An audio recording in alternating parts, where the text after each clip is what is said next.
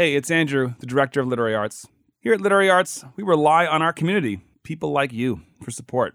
To help make this podcast and all our programming possible, give today.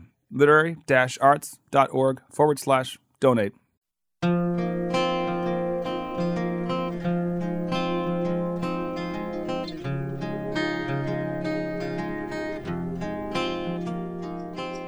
Welcome to the Archive Project. I'm Andrew Proctor, Executive Director of Literary Arts.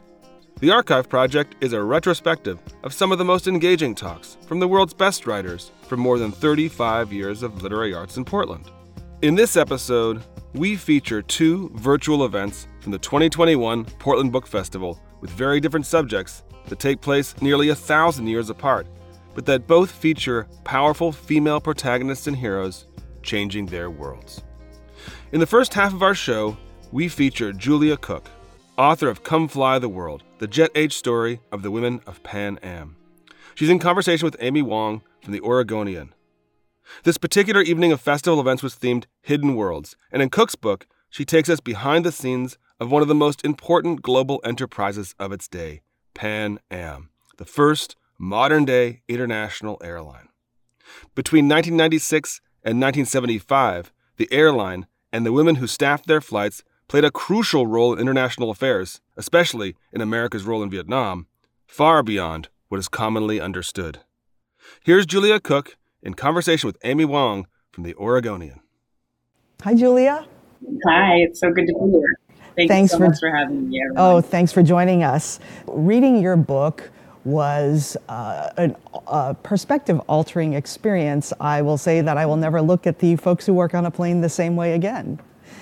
This is a book that introduced us to the women of Pan Am, and reading your book was like stepping into a different world, a world in which women were seizing opportunities to travel the globe and live on their own at a time when that was harder to do.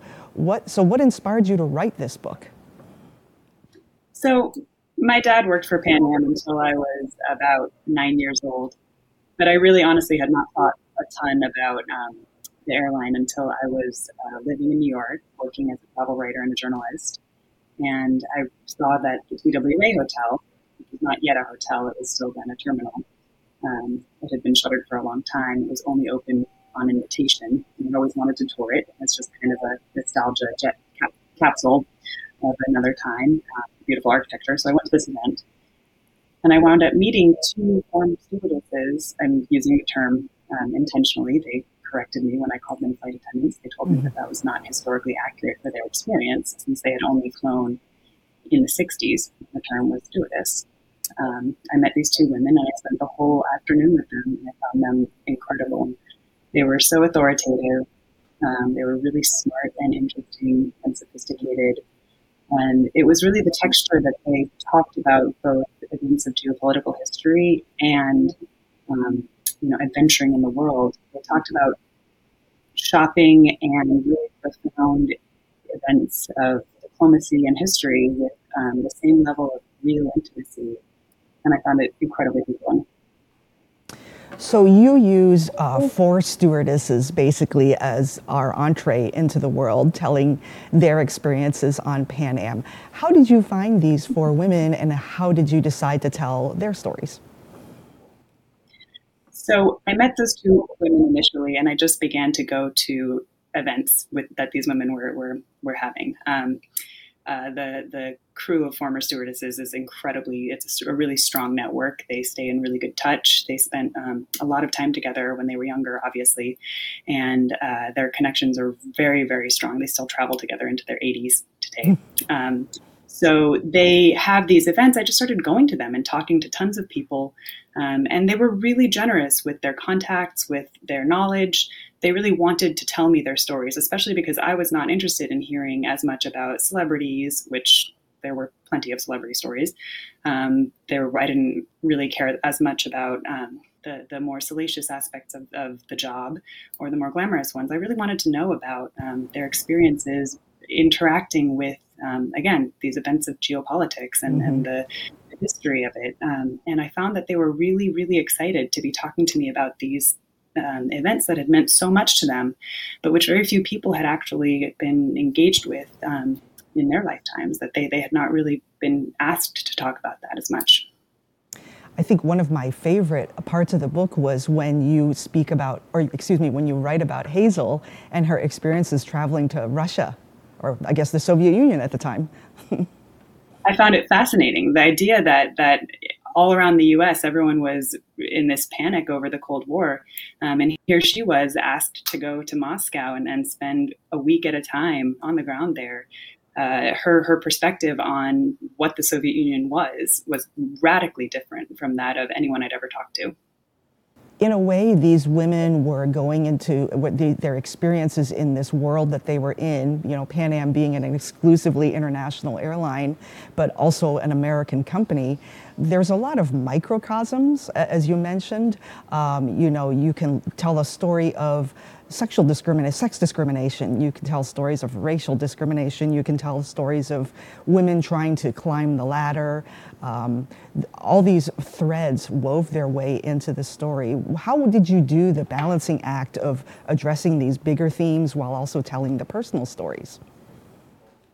it was tough to find a balance um, because, as you're saying, uh, there are all of these different elements of, of how they came to be who they were, how they were integrating the airline, um, the way that they were really pushing hard for women's rights.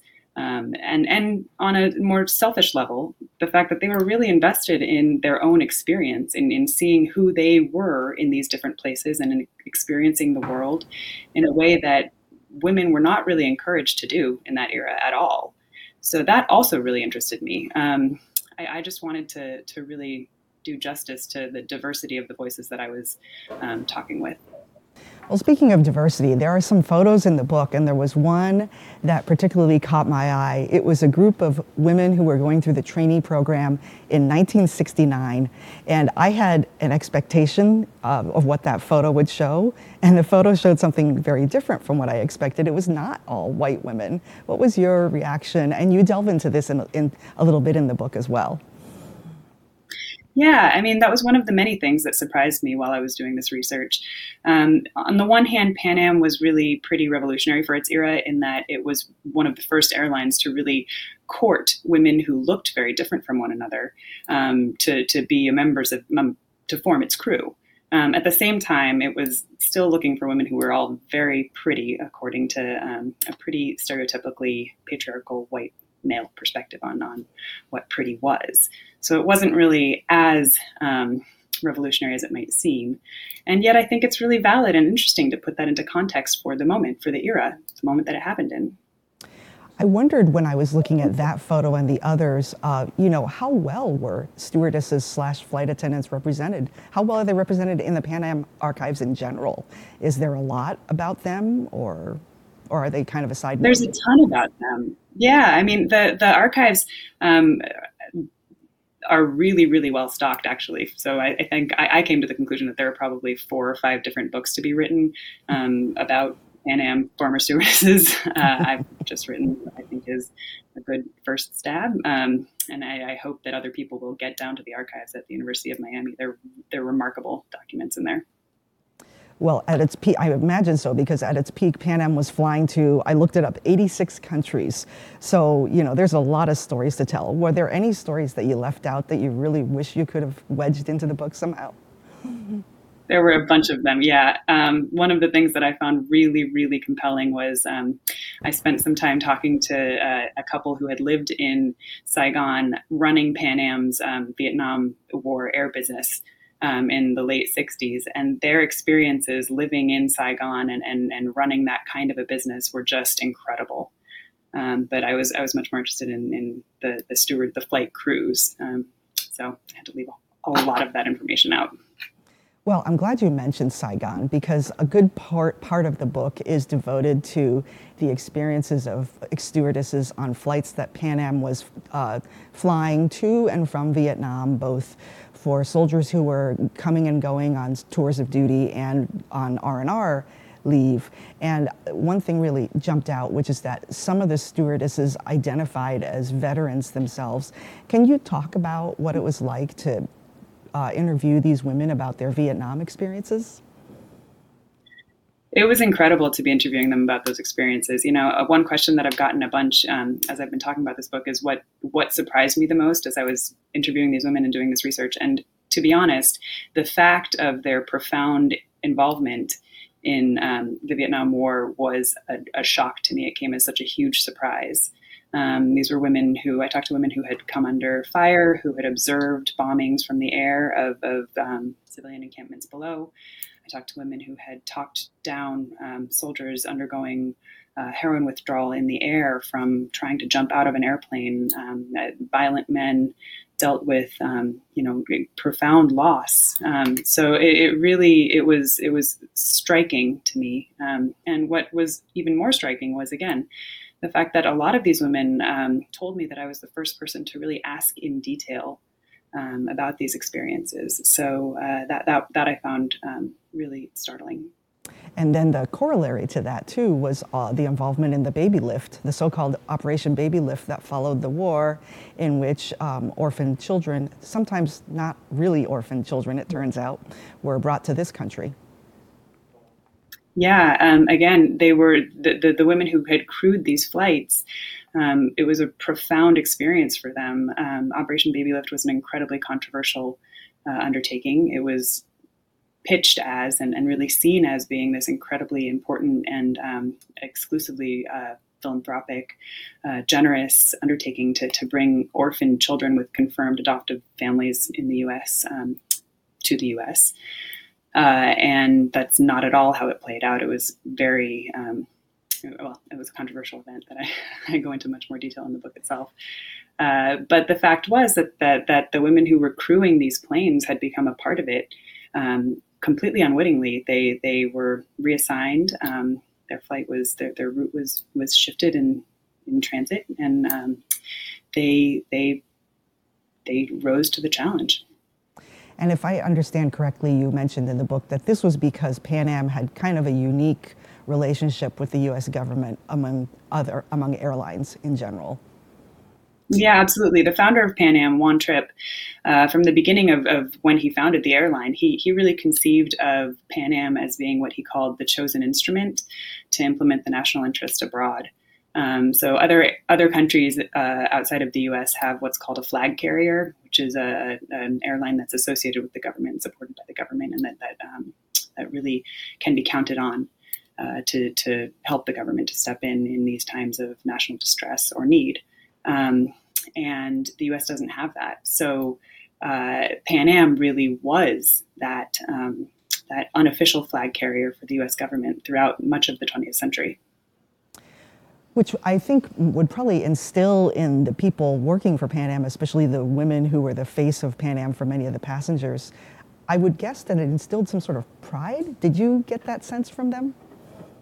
Yeah, it instilled a huge amount of pride in them. Um, they they were really um, still are incredibly proud to have been associated with Pan Am. That they talk about the airline uh, with a level of fondness that I've never in my life heard anyone talk about a corporation with. Um, and and I think it, it, it was really incredible. A lot of it uh, to me was because of that sense of um, a mission that was much greater than merely the profits of, of an airline.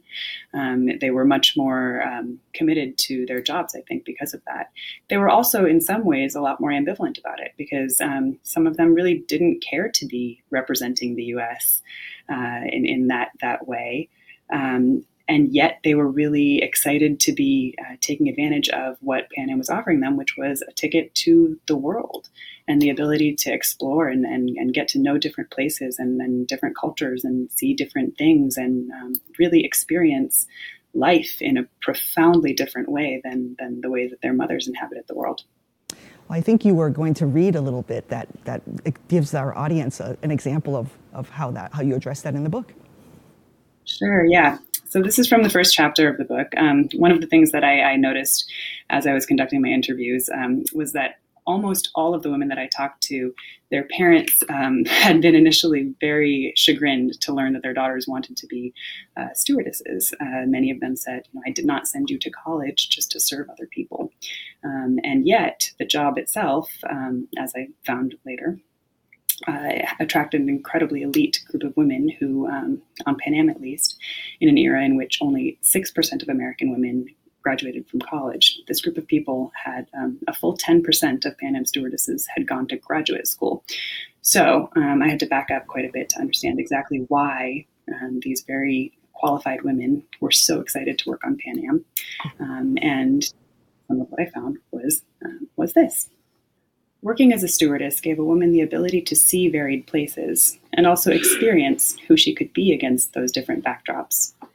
This invitation to try out an unfettered version of oneself somewhere else had appealed to enormous numbers of women from the start of the commercial airline industry. Sadie in New York read a 1936 profile in the Chicago Sunday Tribune of a stewardess who had beaten out hundreds of other women for a spot on the United Shuttle. Is a very different person from Sadie in Chicago. In Chicago, Sadie Erickson lived a life of considerable dash, biking, swimming, roller skating, and shopping.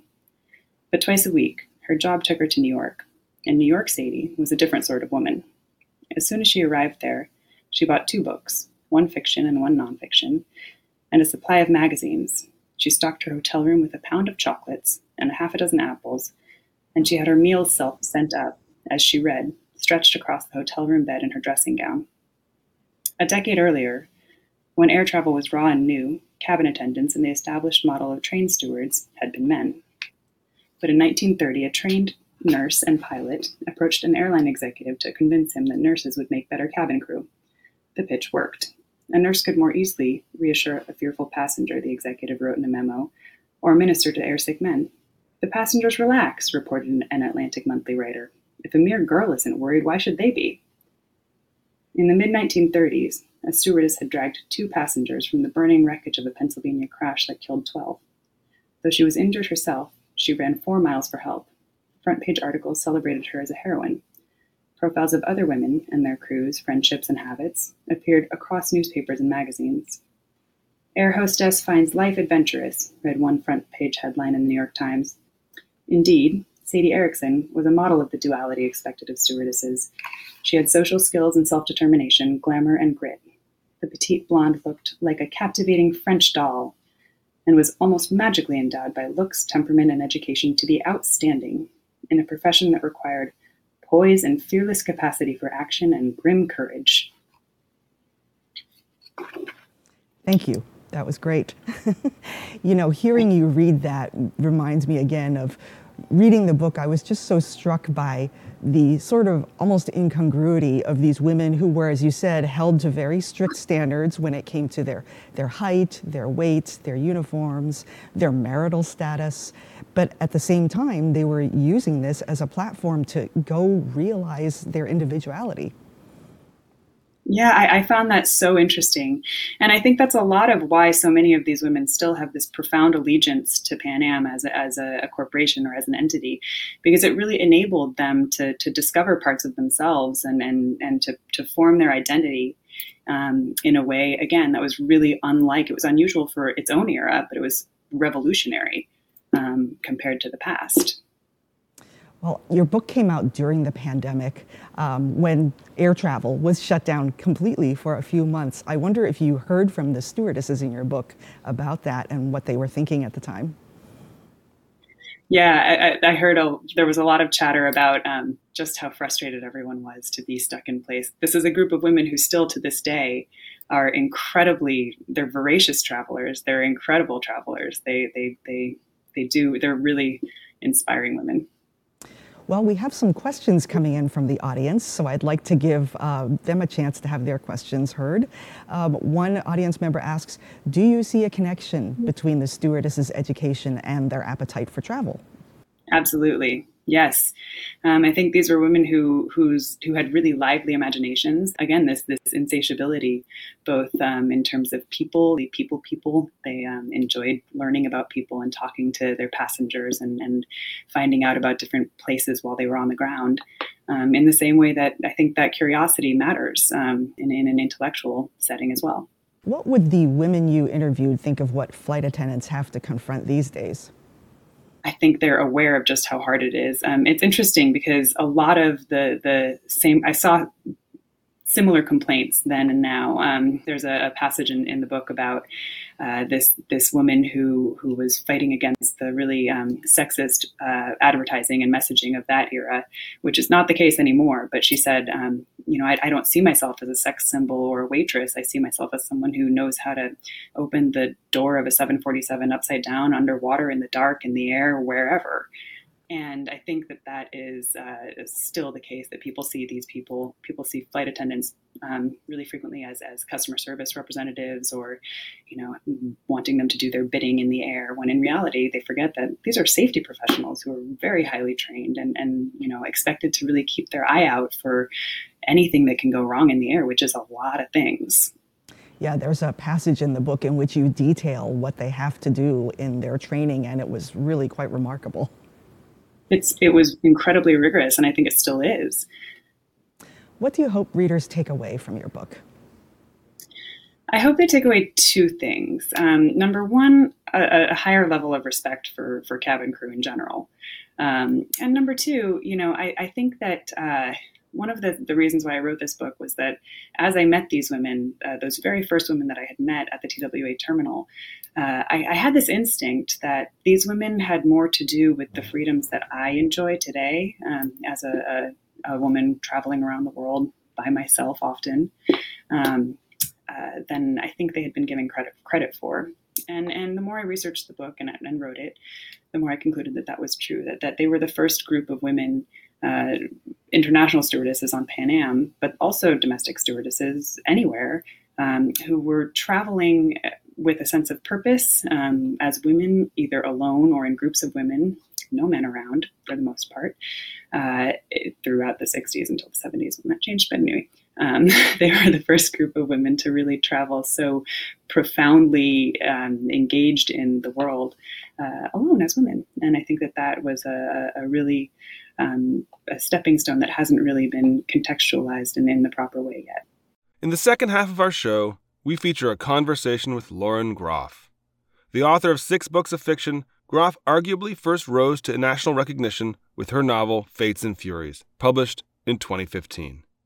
She joined us from Florida for a 2021 Portland Book Festival virtual event broadcast from Annie Bloom's books here in Portland to talk about her novel, Matrix, which had just been published.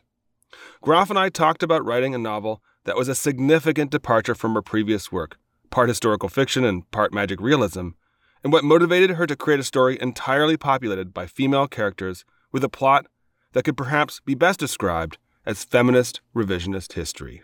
Matrix struck me as a totally different book and also very, very similar in totally different ways. But I really just want to say I, I so admire when writers take huge risks like I think you've taken with this book. It totally paid off but um, it is a big change. It's medieval. I think your first time talking about and dramatizing the world of medieval England. It's about uh, Marie de France. Uh, I think the first woman ever to be published in French that we are aware of, a poet.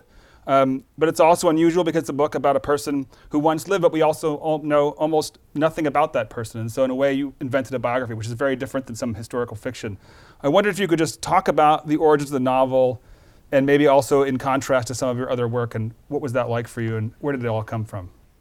All of my novels come out of just this swirl of confusion.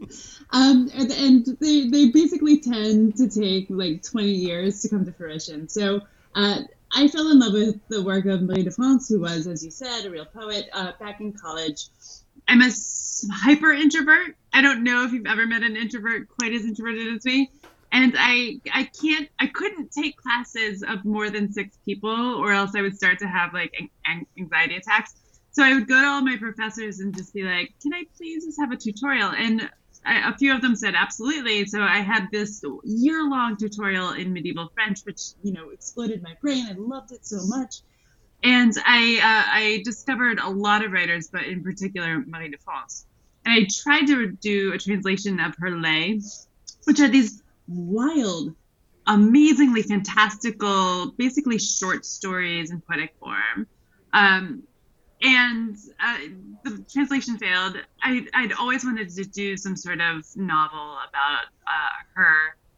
But it wasn't until I was actually in the middle of another book. I was at uh, the Radcliffe Institute for Advanced Studies. Is this great place where you're you're just sort of brushing up against people in all other academic disciplines, sculptors, um, astrophysicists, chemists. Everyone just gets together and talks all the time. And for a while, I thought I was going to write, you know, a black hole novel, like, and I still want to write a novel about black holes.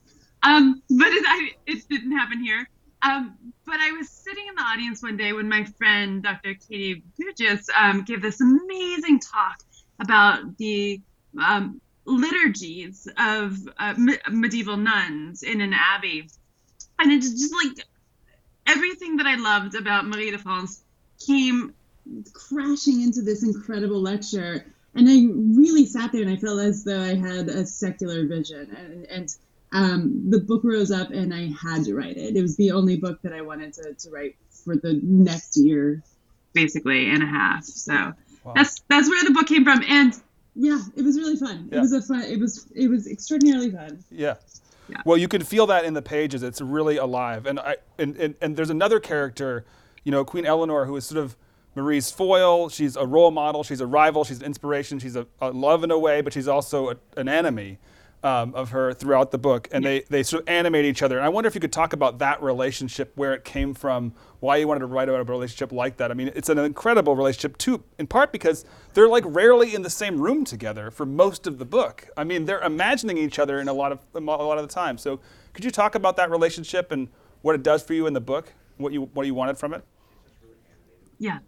So first of all, Eleanor of Aquitaine is probably my favorite historical human ever. I mean, she's so incredible. She was she was wild. She was born um, basically a Kardashian of her time, and then she uh, she she was already like rich and famous, and then she she married Louis uh, of France. She was the queen of France. She ended up not liking her husband because he was too ecclesiastical, and so she she got an annulment and left the channel and became queen of the English which you know i mean that's pretty astonishing. But she's also she wrote she she raised her children to um, rise up against her second husband whom she hated. And like she's just such a badass. So i loved her. In my character marie who's the main character of this book she um, takes into herself in the court of eleanor and henry um, these ideas of courtly romance. And courtly romance was this whole separate basically narrative structure that was happening in the Middle Ages. It was it was happening within the courts, and it had its own set of amazingly codified rules. And some of those rules are are I think very subversive to the Catholic Church at the time. For instance, um, the, everything sort of revolved around love, and the beloved object was this person who um, it didn't matter if that person was married or if you were married, you could still love them. Mm-hmm. And that's obviously against the um, the commandment of adultery, right? like like don't do not commit adultery. Um, but there are other things that, that, Marie just sort of took into herself eh, with these the, these dictates about courtly love. And Eleanor is the person who suggested herself as this perfect idealized object uh, that Marie always just was sort of shooting her intellect toward and kept finding herself being rejected and then um, learned from and then wanted to come close to but also wanted to, to reject herself. So it was this really dynamic relationship and i always wanted it to be a dynamic relationship in the book. Yeah i mean it's an, it's a it's incredible. That pairing I, am not sure i'll ever forget as a reader um, and we'll be thinking about them for a long long time uh, we're, we're, talking a lot about courtly love and things like that, but the novel, in my reading at least, was obviously ancient. It's the 11th century, but it also felt totally modern. And this is sort of the, I think, one of the great magic tricks of this novel and what casts you among the great American writers at work today, because I've, I've never seen this happen quite this way in my reading. And, you know, a lot of writers get bogged down in the detail of describing every detail of, of, a historical moment, and these books end up being 800 pages. This book is 250 pages, but never feels thin. But you sort of manage to sort of work your way through um, a very old story in a very modern way. And I think it comes down to a certain amount of language choice, which I'm fascinated about because the, the book is peppered with certain words that are older and ancient, but then full of modern language as well. And I think that's fascinating. The book has social realism and magic realism, and there's a sort of sections that are almost stream of consciousness. Um, I wondered if you could just talk about the process of writing this book because it feels at once really organic, but also there's a, uh, there's clearly some construction here that's going on, and some really careful choices. And I wonder if you could just talk about that as an artist, and that's that that must have been a seesaw. Maybe it wasn't, but that's how it felt to me as a reader. Well, absolutely, and it was, and I, you know, I actually had to create a basically an ars poetica before I went into writing the book because I had to figure out what it was that attracted me to certain books of historical fiction and which books of historical fiction I felt a little bit um, angry about or I disliked very intensely in the way that um, the great Henry James, he absolutely hated historical fiction so much. That, just as an aside, Sarah Orne Jewett once um, after he had complimented her the the country appointed Firs, uh, she sent him her historical fiction manuscript, and he wrote back this very. You can find this letter online, and it's it's worth looking up. But he he wrote back, and he's like, well. Historical fiction is inherently corrupt, therefore, it's a terrible thing to do. You will never be able to write uh, about the time in verisimilitude and blah blah blah and so I think um, there's there's a certain amount of uh, what should we say um, snobbery when it comes to writers of literary fiction when it comes to historical fiction. And so I had to fight with that and sort of figure out what it was that I, I really loved in the historical fictions that I do love. And I looked at um, this great, great book. I bet you the bookstore has it now tonight. It's called The Blue Flower by Penelope Fitzgerald. It's one of my favorite works of historical fiction and she's incredibly light when it mm. comes to the, the touches of the world. She she makes you believe very firmly that we're in this time of Novalis, but it's really like very um, delicate the way that she does it, and she does it by not overloading the reader with detail. Um, she does it by making sure that it's basically just a modern story told in a vernacular that is uh, the past vernacular.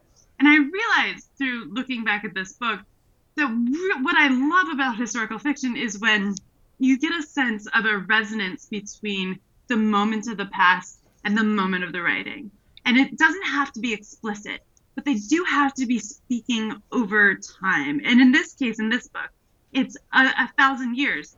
And I wanted this this sort of back and forth, sort of echoing resonance um, I wanted the book to ring like a like a tuning fork in a certain way, and that only happens through the really tiny choices that you make in terms of language, in terms of dialogue, for instance. So I don't have any direct dialogue in this book, for instance, and I did that because at the time of uh, Marie de France, she would have been speaking three to like a dozen different languages. So definitely French, definitely uh, Latin, definitely English, but also different dialects within these these fields too.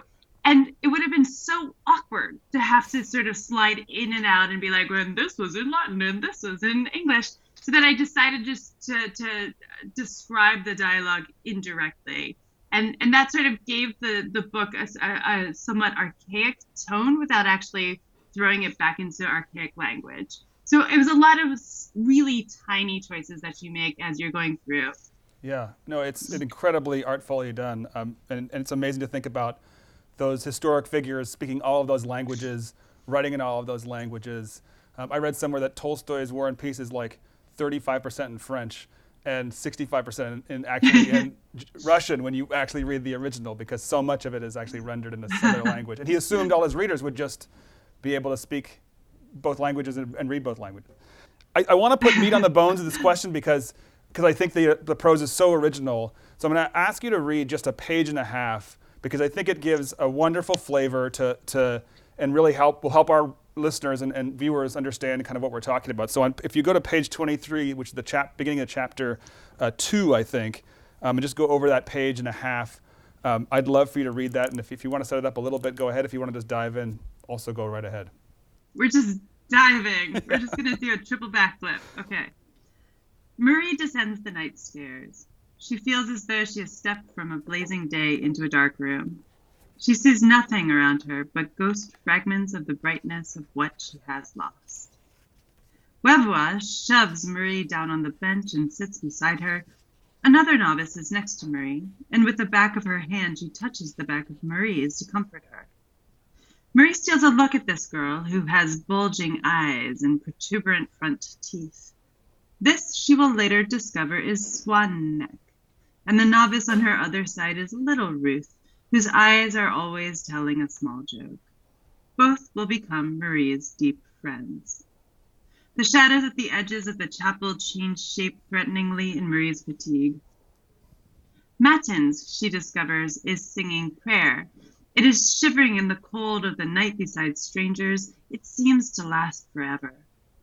The taper flickers, the wind howls across the raw countryside. She feels a pain in her chest that is the pain of a fist clenching all the meat inside her. She nearly cries out from it. The numbness that had held her safe has left her. She smarts everywhere. And for a moment the chapel wavers in her eyes and it vanishes. The Queen's court hangs before her as it had been, as though she were still solidly within it, and the great hall is warm. The servants are darting fireflies in the dim as they light the candles, and as they go the shadows are chased out by the glowing. The mastiffs and alaunts and greyhounds trot in, and up to her nose rises the smell of good food carried on platters to the tables.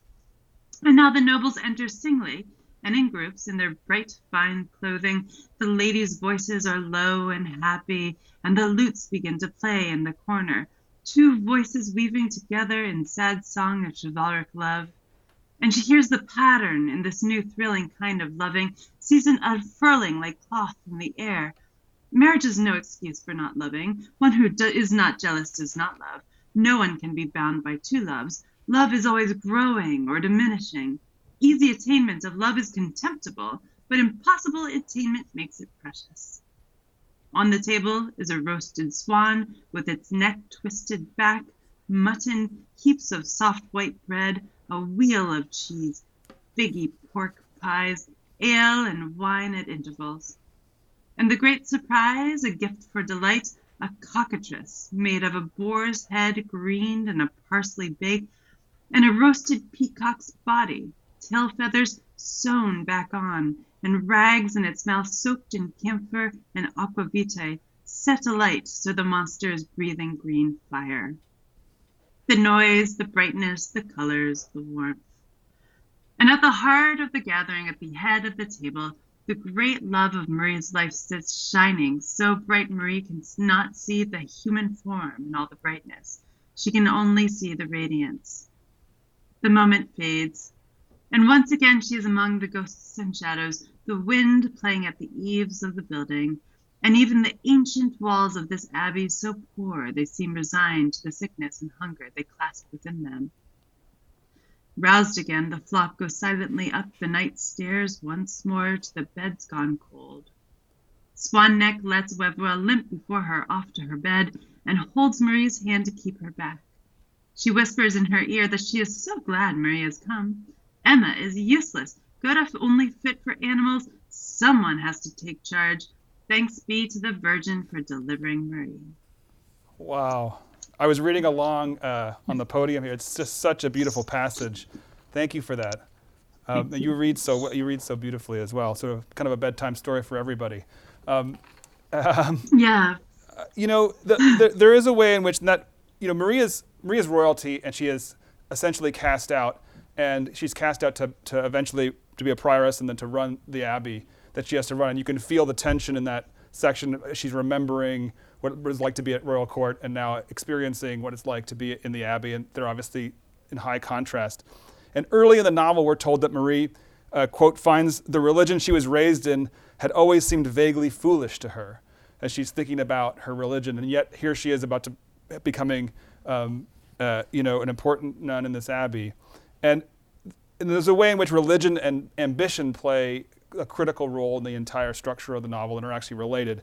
There's another quote I'll read and then I'm going to ask you a question, but it's uh, For it is a deep human truth that most souls upon the earth are not at ease unless they find themselves safe in the hands of a force greater than themselves. I wondered if you could talk about the relationship between uh, religion and ambition within Marie in this novel, which strikes me as a sort of transformation um, in, a, in a really interesting way. Yeah, I think it is. I think she doesn't have ambition when she comes to Abbey, or her only ambition is to get out of the Abbey. Uh, and her her great um, talent in writing occurs when she's she's trying to to sort of maneuver her way out, and then as she comes to realize she's stuck there and she really has to make a life there, she begins to um, see the way that she can gain power for herself within this place and within the world at large by using this place and by using her her authority and her intelligence and her um, many spies.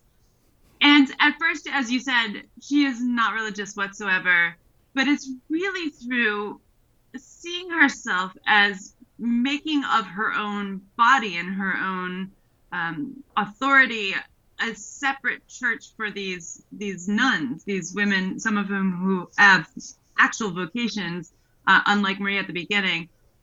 It, it, it almost folds in on herself her her religiosity. It becomes um, something that through time through time and through her absolute adoration of these women that she's she's protecting she starts to see God and she starts to understand what it, it means to um, see God. And it's only through this these loving connections. So the ambition grows just as her love grows. The love grows just as her understanding of God grows. And it's all intermixed and everything starts to get larger and larger and larger. So that was one of the um, the big challenges of on my behalf as a writer. I was trying to give the book the impression of ever increasing largeness, like like a balloon just ever ever so slightly growing every single word, right? And that's what I wanted it to do in multiple realms. Mm. So that's so beautifully said. And you you mentioned the word spies which I just can't leave out there hanging because it's uh, kind of a really a, one of the things that I loved about this book, and I think a lot of our readers would love it if they haven't already read it. Is and in some ways this is a novel in which characters are deeply affected by the stories that they hear. They're not just affected, they actually changes the trajectory of their lives. And I think about the idea that there's biblical stories and visions, there are rumors, true and false, there are legends, there are planted stories that are designed to throw people off a certain path. Um, there are important letters in this. There are reports of spies who Marie seems to be able to cultivate all over Europe, I guess, and who bring her news of, of Eleanor and others did you think a lot about that in writing the, in the novel? This is sort of a, a, a book about storytelling in a way, not in a, not in a uh, it's not it doesn't circle in on itself, and I want to be careful to say that because I think it's an expansive novel. But there is a way in which stories here are critical to the characters themselves. This book, because it is a book by me, is. Uh, is enchanted with narrative and different kinds of narrative and the way that narrative collides and the way that um, these collisions create uh, character. I think. Yeah. Wow, you gave me a lot to think about. Thank you. That, I mean, uh, it's fa- fascinating to hear you talk about it, and uh, you know, lest it uh, people think it's all highfalutin or something. You know, the physicalness of this book, and it comes through in that passage, is so present throughout, and it comes through in the sort of descriptions of these, the food platters that you read, but it also comes through in the sort of just the brutality of like the 11th century. And I don't mean necessarily humans being violent to each other, though that occurs, but just the da- sheer danger of living, like the the one accident like on the farm that could just end your life. Like the lack of modern medical care the brutality of the natural world. I mean a rotten tooth could be a death sentence you know in the wrong situation.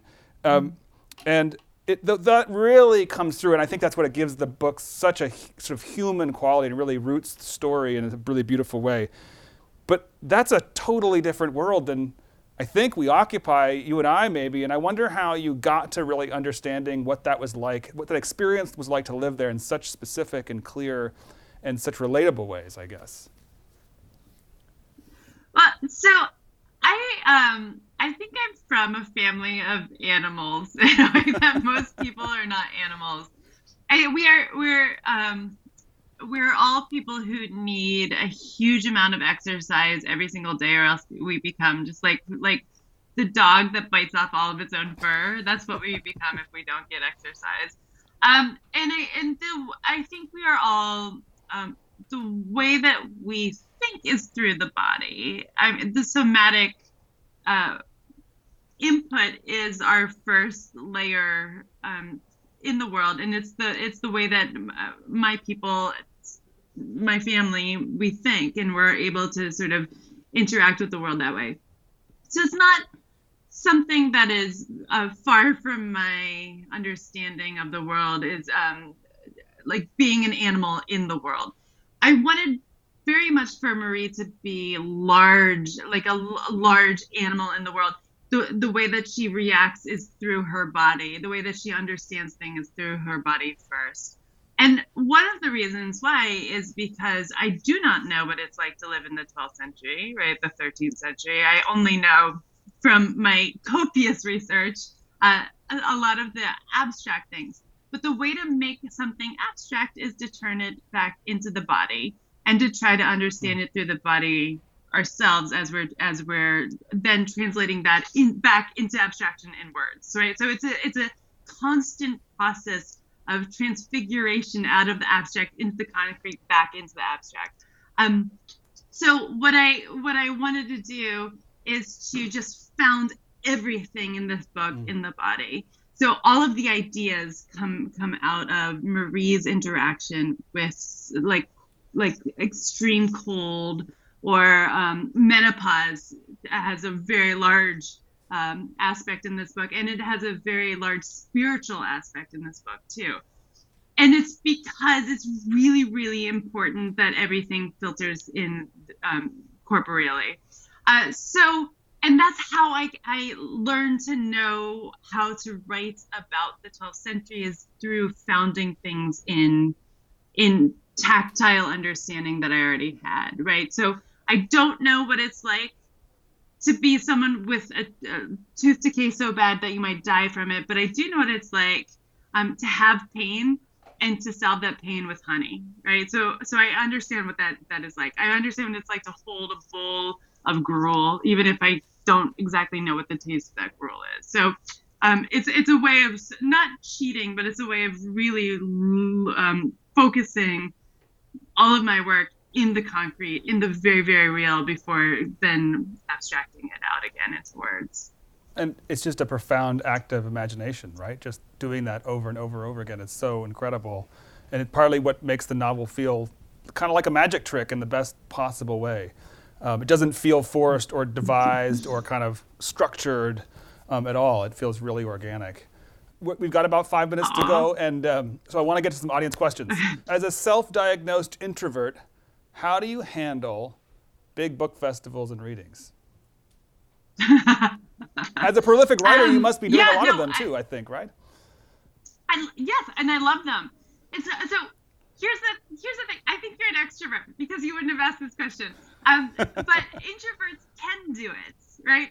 We are so able to do it. We can turn on the charm. But here's the deal. Afterwards, we go to our beds and we like cry and eat M and M's and watch The Real Housewives, right? Like, like afterwards, you just need decompression time away from other humans in order to rebuild that energy and that strength. It just takes so much out of you. So yes, it's hard, and I've been on the road basically for two months at this point. I'm very tired. Like my spirit, my soul is in tatters. I can't wait to just spend like three weeks in a bathtub crying. Um, and it'll happen someday. Um, but I do, I really, I miss people. Our job is so lonely. I don't teach, uh, so I don't get that interaction with students. And so this is the time that I get to actually see people, like get to sit down with them and drink wine. So I absolutely adore this. Uh, it's going to knock me out for six months, uh, but I'm very happy to do it. well, you're, you're, being extremely giving, so I am grateful for that. So, somebody asked which character, and this is I, am going to assume refers to the Matrix, if any, um, is within you the most. Oh well, yes. So this um, no, uh, my second novel is called Arcadia, and it has a character in it named Bit, and he's a a very small man. And bit came out of my um, anxiety about bringing children into a world full of climate change, into the Anthropocene. And I was having a very hard time squaring that moral decision with this actual physical human being who came squalling and angry into the world. And so I tried to envision my baby, who at that point wasn't even born yet, as a, as an adult. I, I almost said as a human, as as like a, a speaking, thinking, talking human as a child, and then later as an adult.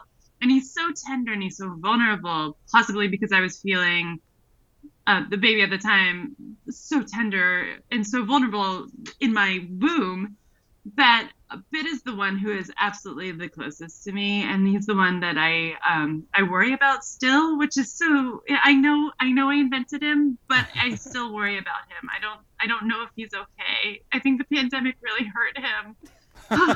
I wish I I wish I knew. There are moments when the narrator in Matrix uh, notes environmental destruction, um, even of some of the nuns' work, and there is this sort of you know, almost what I would call telescoping between, you know, the very, the very oldest parts of the book are in the Crusades, and the very most modern parts just seem to surface for a second in the 21st century. Not totally, but it certainly from an idea and language perspective. Could you just talk about what that what that arc is a little bit for you and, and, and the environmental piece of it? Yeah, well, so this goes back to what we were saying earlier about um, historical fiction having to be something that it, it's speaks in two voices. It's like one of those throat singers. Um, and I think that it's in, it was it was deeply important to me to think about ideas about how um, hierarchies, how structures, the structures into which we are born, um, like the churches, uh, especially the the hegemonic churches of the Middle Ages, how they did contribute very profoundly to the way that man interacts with nature. And as a person who's deeply worried uh, and morally very deeply uh, disturbed by by climate change, what we're doing is um, we are doing the opposite of entertainment.